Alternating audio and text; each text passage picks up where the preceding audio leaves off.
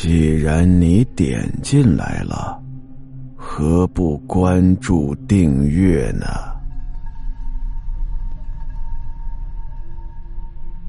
阿毛就这样被人抬着，悄无声息地往前走。阿毛心想，不行啊，不能再这么样了，就算是被骂，我也得出去。说破大天，无非是挨顿揍呗。于是啊，扯开喉咙就喊了：“让我下来！我在里面呢，快让我下来！”就这么喊了好几声，这轿子似乎停了。阿毛偷偷的掀开轿帘一角，却吓得一口气都不敢出了。整支队伍的人脸上都是白白的，跟先前看到的纸人一模一样。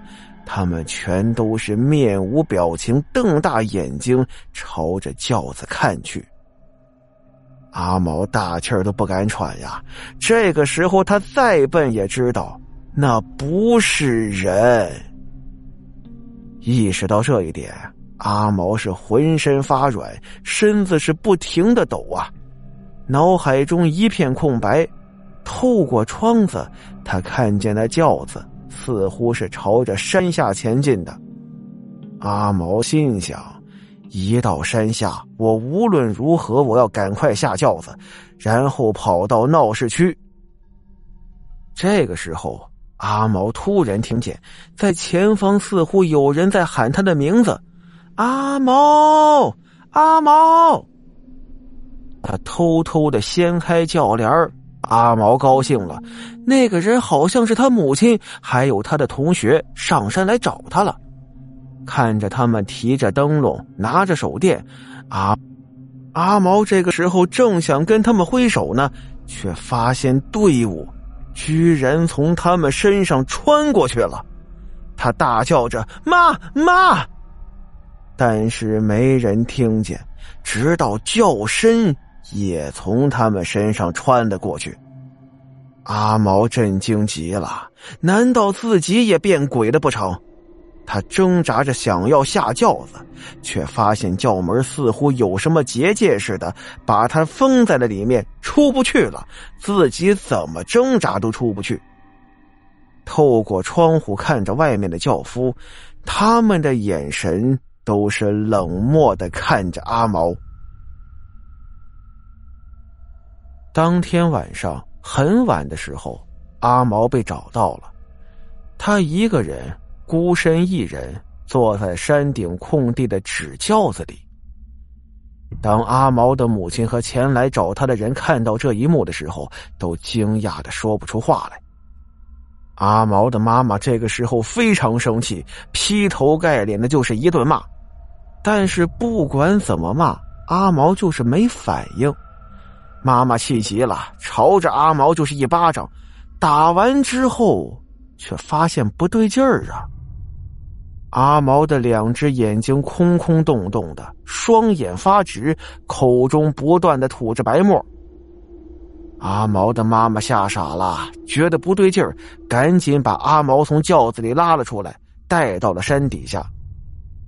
一开始啊，还以为阿毛得什么病了，有人热心肠啊，拿出了莲花清瘟来试试这个，什么都能治啊，让人一巴掌就给打到一边了。他那明显是中邪了，碰到妖魔邪祟了，吃药能管事吗？幸亏啊，离着村子不远住着一个道士，哎，据说呀，这道士有点神通。这家里人呐、啊，又带着阿毛跑到道士这儿来求助。道士一看就知道大事不妙啊，赶紧是开坛做法，是掐诀念咒。这一算呢、啊，道士就知道事情的原委了，叹了口气说呀：“哎呀，这孩子还真是爱玩啊，连鬼娶亲的轿子都敢坐呀。”说完之后，又是摇头苦笑，让人不知道如何是好了。阿毛的家人听完了都着急了，问这道士怎么办。原本大笑的道士却是皱起了眉头，不断的摇头，拿着香对着阿毛的肩膀不断的打着。哎呀，你这儿子快要被收走了，你看他人在这站着，但是他的三魂七魄都出窍好几个了，都跟人走了。哪有那么便宜的事儿啊？啊，这种魂魄他们想都想不来，你儿子给人送去了。阿毛的家人一听啊，是不断的哀求道士，甚至阿毛的妈妈都跪下来了。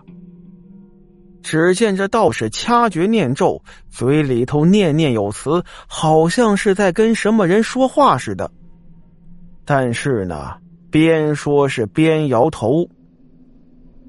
原来呀、啊，阿毛误上了那座山头的冥婚轿子，原本呢、啊。那是那座山的一个阴庙鬼王要娶亲，娶的是西对面的一个姑娘庙的阴神。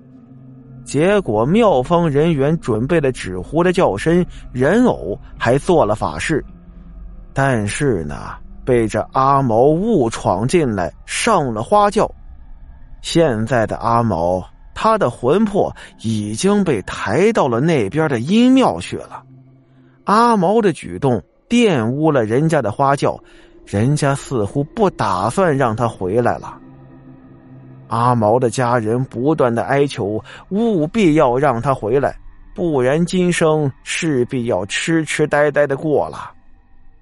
只见道士似乎下了一个决定，喊了一声抢亲，说是要把阿毛的魂魄从对方的手中给抢回来。